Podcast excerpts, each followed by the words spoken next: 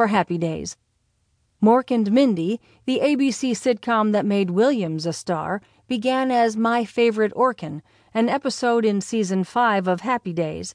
In it, Richie and the Fonz do cosmic battle with Mork, an alien who turns up in Milwaukee itching for a fight. The episode had the worst script in the history of Happy Days. Anson Williams, who played Potsy on the show, later recalled in a television interview. Shortly before the shoot, the actor originally hired to play Mork quit in disgust. A frantic Marshall beseeched the cast. Does anyone know anybody funny? Molinaro, who was taking an improv class from character actor Harvey Lembeck, best known as Corporal Rocco Barbella on The Phil Silvers Show, put up his hand.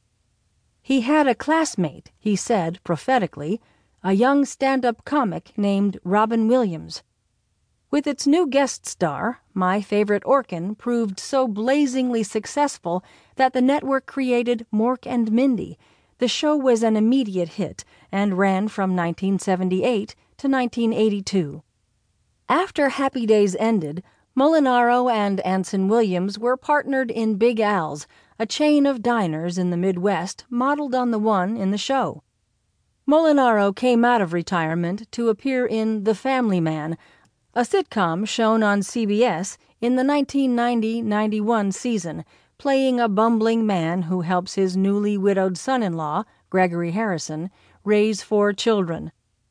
Molinaro's survivors include his son his second wife, Betty Molinaro, and three grandchildren.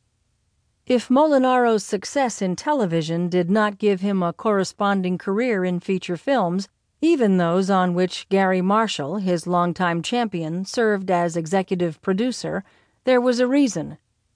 I can't work in movies with Garry because I'm so square that I won't be in a movie that has four letter words in it, Molinaro told the Chicago Tribune in 1990 that puts me pretty much totally out of films these days.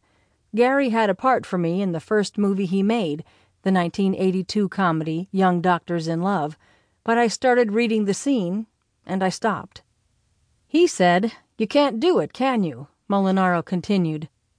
I told him, I don't want to do a movie that I couldn't watch with my mother if she were still alive.